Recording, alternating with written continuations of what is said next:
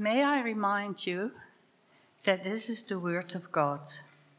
From Hebrews 12 1 to 12, 1 to 13.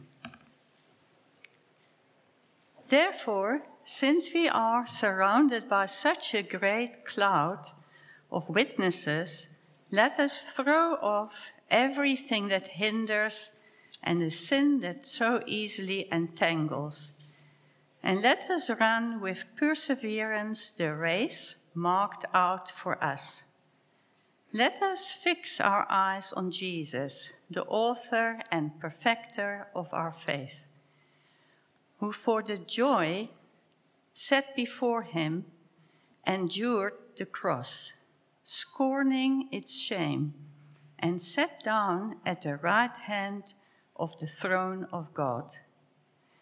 Consider him who endured such opposition from sinful men, so that you will not grow weary and lose heart. In your struggle against sin, you have not yet resisted to the point of shedding your blood, and you have forgotten that word of encouragement that addresses you as sons.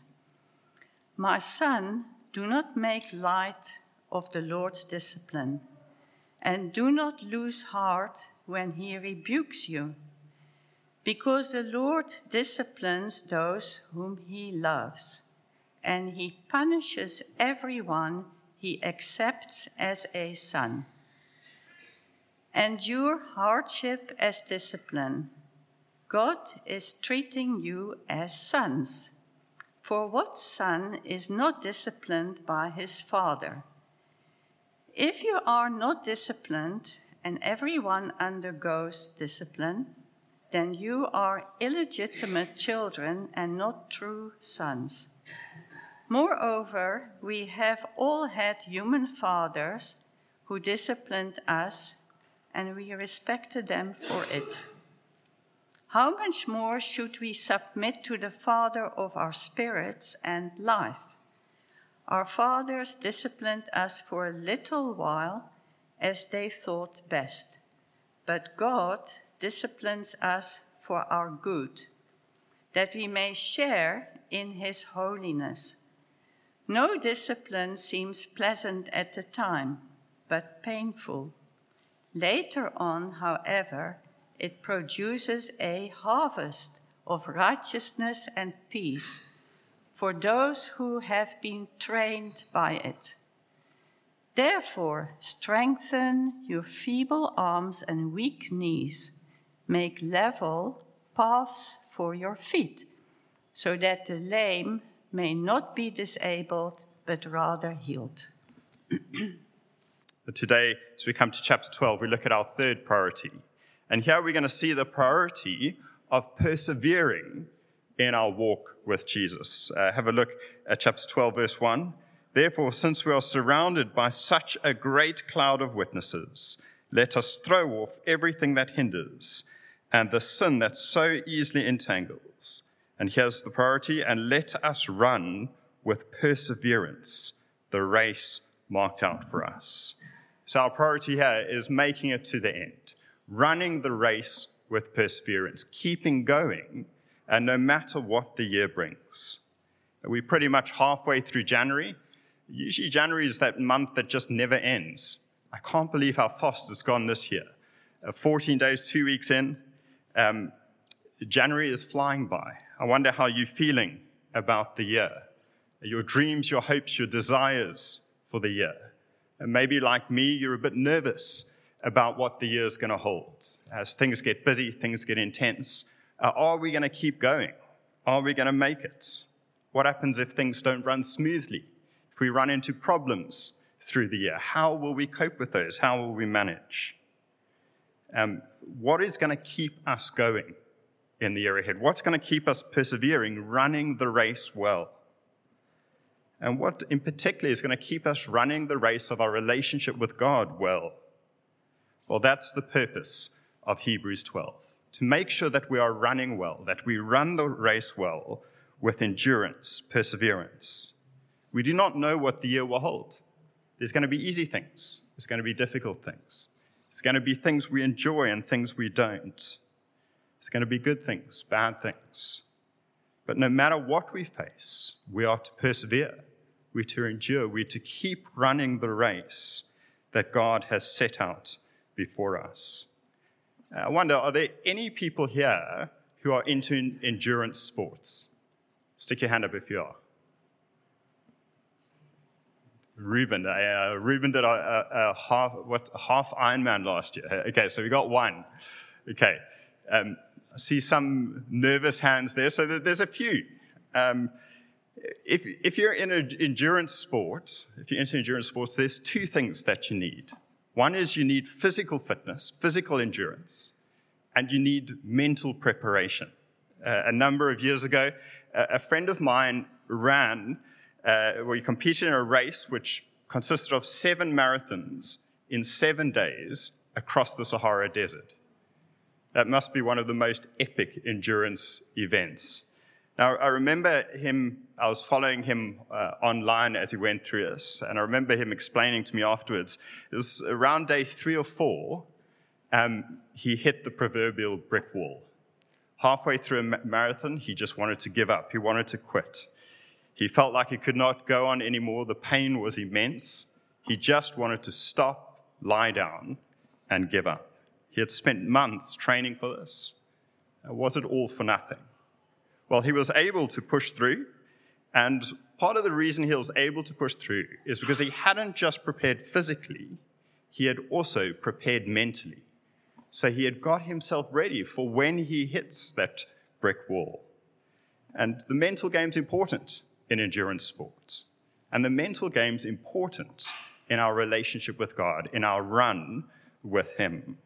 It's the same in the Christian race. And that's what Hebrews 12 is helping us with getting our minds right so that we persevere.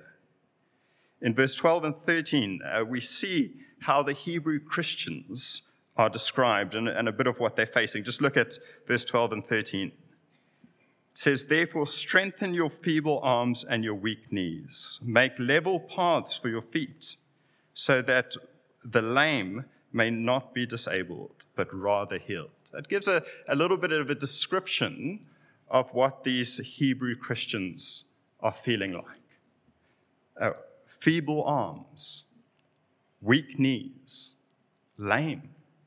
Uh, it's very much not the picture of an endurance athlete, is it? No, that's the picture of someone who's about to give up.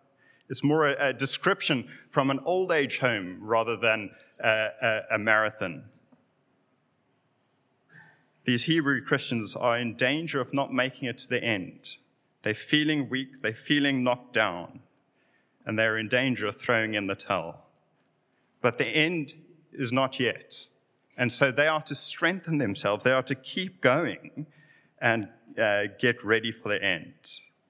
So, as I said, the purpose of this section is to prepare us mentally uh, to persevere in running the race. So, verse 1 says, Let us persevere, uh, let us with perseverance run the race marked out for us. Verse 12, strengthen your feeble arms and weak knees. Verse 13, make, path, make level paths for your feet. The author wants to see these Hebrew Christians strengthened and running well and making it to the end. Now, he, he outlines three parts uh, to the solution of persevering, uh, running with perseverance. Start of verse 1, he says that they are to look back to the heroes of faith. Verse 1 Therefore, since we are surrounded by such a great cloud of witnesses, he's telling them to look back to those he's described in chapter 11. Chapter 11 uh, is the heroes of faith chapter in Hebrews. It highlights faithful people, not perfect people, but faithful people, uh, people who endured despite the circumstances that they, that they faced. And what the author's wanting them to do as they look back to this cloud of witnesses, they are to be spurred on by seeing their example. They are to be energized to persevere because of those who've gone before them. Uh, one of the extreme sports that uh, some people are into is um, uh, mountain climbing or extreme mountain climbing. And the, the, the, greatest achievement of that is obviously Everest. And if you were to go and climb Everest, uh, you wouldn't do it uh, not knowing what others have gone through. You wouldn't do it not hearing their stories and preparing yourself as you learn from them. If you were to go and try to achieve something like that, you would go and do your research. You would hear what others have experienced. You would learn from them. You would think about those who've made it, the heroes of the mountain. As Christians, we are to look to those who've made it, who've endured, who've persevered. We are to think about the heroes of the faith. And we do this in many ways. We do this in the Bible as we look at, at, at the heroes of faith in the Bible, for example, chapter 11 and others. We, we do this as we look to other Christians who've made it in. That's one of the great uh, advantages to reading Christian uh, biographies, seeing how they have lived out their faith. We do that by interacting with one another, and in particular, as we spend time with older Christians who've got a track record of living out their faith, enduring, persevering. As we see their example, as we see their faith worked out, we see it and we follow it, we do it. We follow them as they followed Christ. So that's the first thing, looking uh, to the heroes of the faith. Second thing, verse 1 as well throw off everything that hinders and sin that so easily entangles. Now, here there's two groups of things that threaten our ability to persevere in our, in our Christian race verse 1, we are told to throw off everything that hinders and sin that so easily entangles. Uh, how, do we, how do we think about our sin? What is our attitude towards sin? Uh, do we have a soft, a weak attitude towards sin? Do we see sin as something we shouldn't do, but it's not really all that serious? But sin here is described as entangling you uh, imagine going for a swim uh, at the beach and getting entangled with seaweed or a, uh, or a shark net, getting it all caught around you that you just cannot break free. It entangles you. That is the picture of sin here. Sin entangles. Uh, imagine running and out of nowhere you trip. When I was uh, a teenager, I, I, spent some time in the Free State, six years, and uh, there in the fields, the grass would often grow high, and it, there was this really hard, strong grass, which would then, when it gets to a certain point, would sort of bend over. Now, you go for a run across the field, your left foot steps on the edge of the grass, and your right foot hooks in. Next thing you know, faces in the dust. Uh, that is the picture sin tripping you up, causing you to not be able to run the race. Sin trips us up. Sin entangles us. Sin can cause us to give up on the race. So don't be stupid. We are to take sin seriously. As the, as the passage says here, we are to be ruthless with sin. We're to throw it off, get rid of it.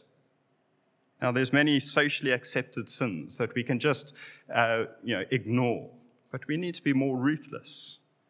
greed, sexual immorality, jealousy, pride, arrogance, self righteousness, everything, all these things, we are to throw them off. That will enable us to persevere in the race that God has set out for us. But there's a second group of things that the author says we are to throw off. Not just sin, but everything that hinders. And, and I think the, the author in his mind here has, has possibly even good things that are hindering our ability uh, to, to run the race with perseverance. Uh, so it could be lots of nice things, lots of good things uh, work, family, reputation, uh, all sorts of things that could be positive, good things and can be used for good, but could also be a hindrance in your relationship with God, in running well. Uh, is your Christian life a priority? Is your race uh, as a Christian a priority in your life? as we think about 2024 and what is held out for that, how do we think about our Christian race compared to other things? Is it a priority? Are we willing to throw off anything that hinders so that we run the race with perseverance, that we run it well? The third thing that will help us run the race with perseverance is fixing our eyes on Jesus, verses 2 and 3. Fix our eyes on Jesus, the pioneer and perfecter of faith. For the joy that was set before him, he endured the cross, scorning its shame, and sat down at the right hand of the throne of God. Consider him who endured such opposition from sinners, so that you will not grow weary and lose hearts.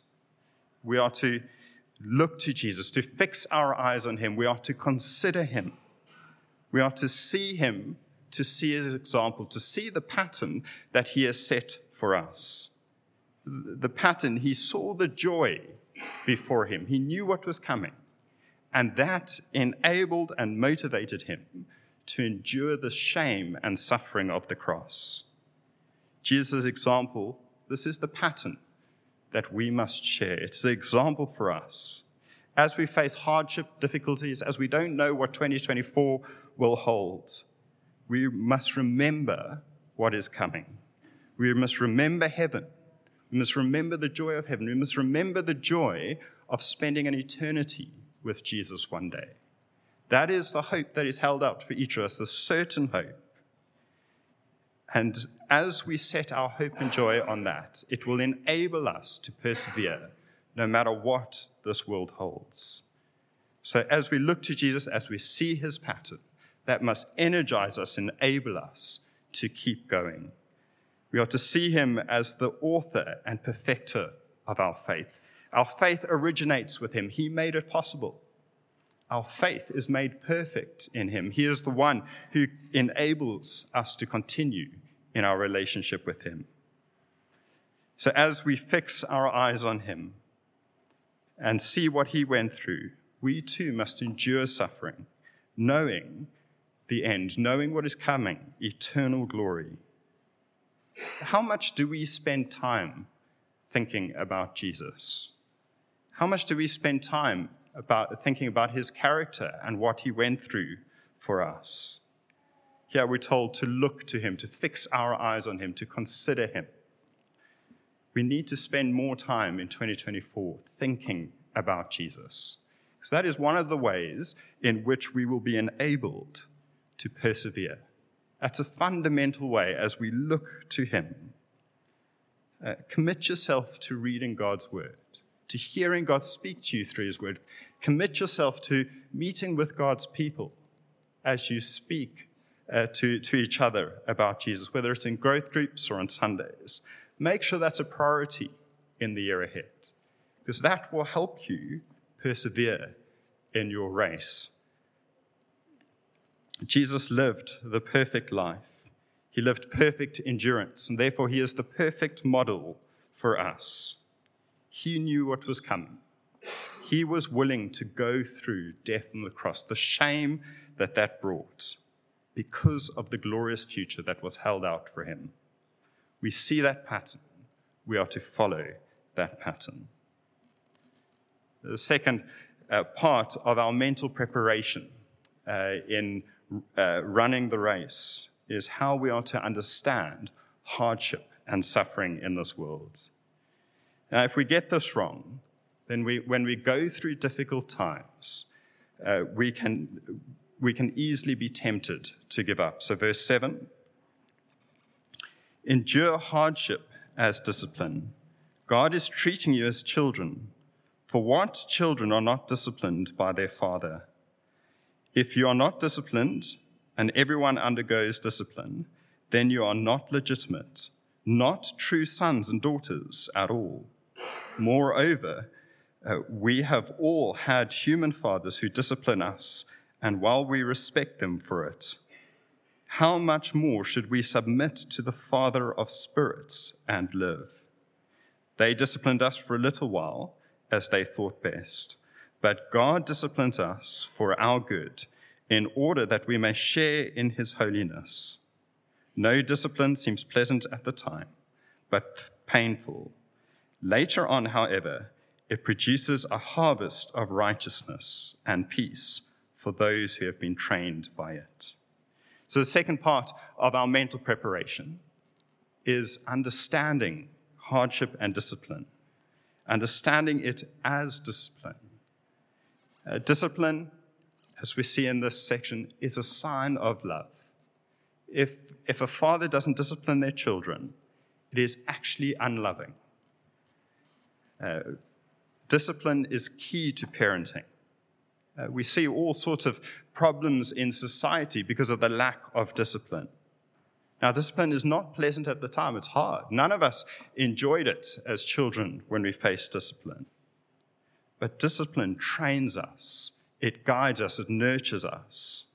And it is the same in our, in our Christian life. And none of us want to go through hardship or suffering. We don't know what 2024 will hold. And there'll be times, there'll be things that are not pleasant. There'll be things that we wish uh, don't happen. But here we see that God is using those things, hardship and suffering, to grow us, to, to bring a harvest of righteousness. Now, there's many examples that we can look to of people who have faced suffering and have experienced immense growth in that time.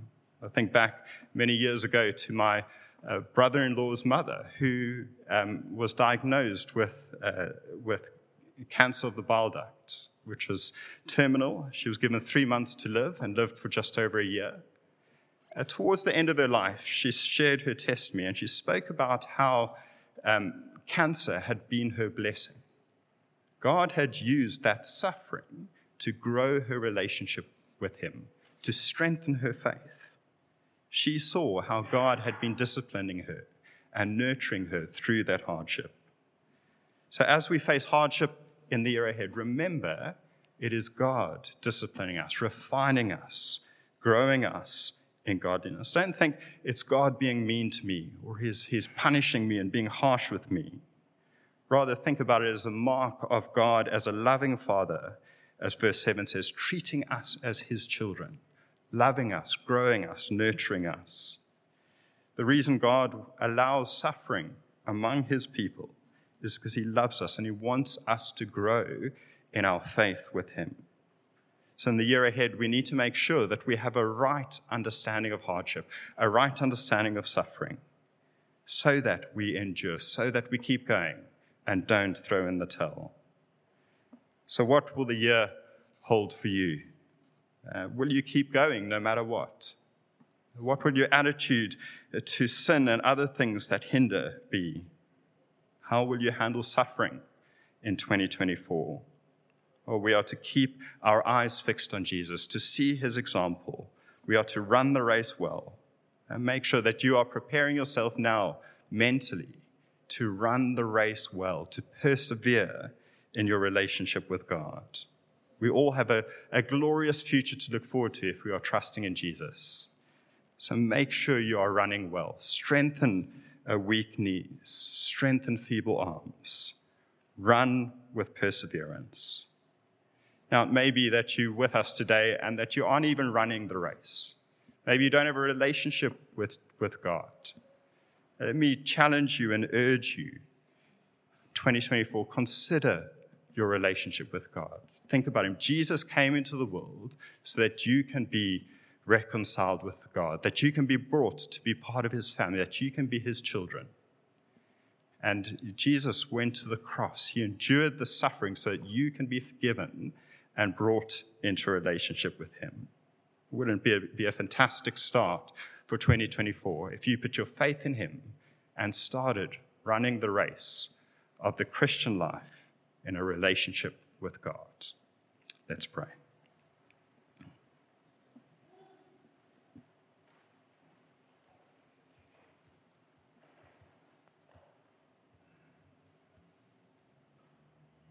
Heavenly Father, we thank you for the Lord Jesus. Thank you for his example. Thank you for his sacrifice.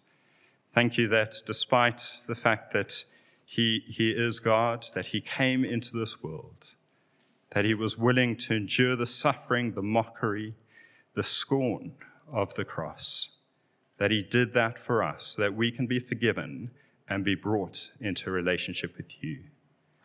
Father, we pray for this year ahead that you will equip us and strengthen us to run the race well. May we fix our eyes on Jesus. And may we be spurred on by others. May we be ruthless with sin. Father, we pray that you'll equip us to endure whatever this, this year holds. Equip us to trust you and to trust you alone, no matter what. We pray this for your glory. Amen.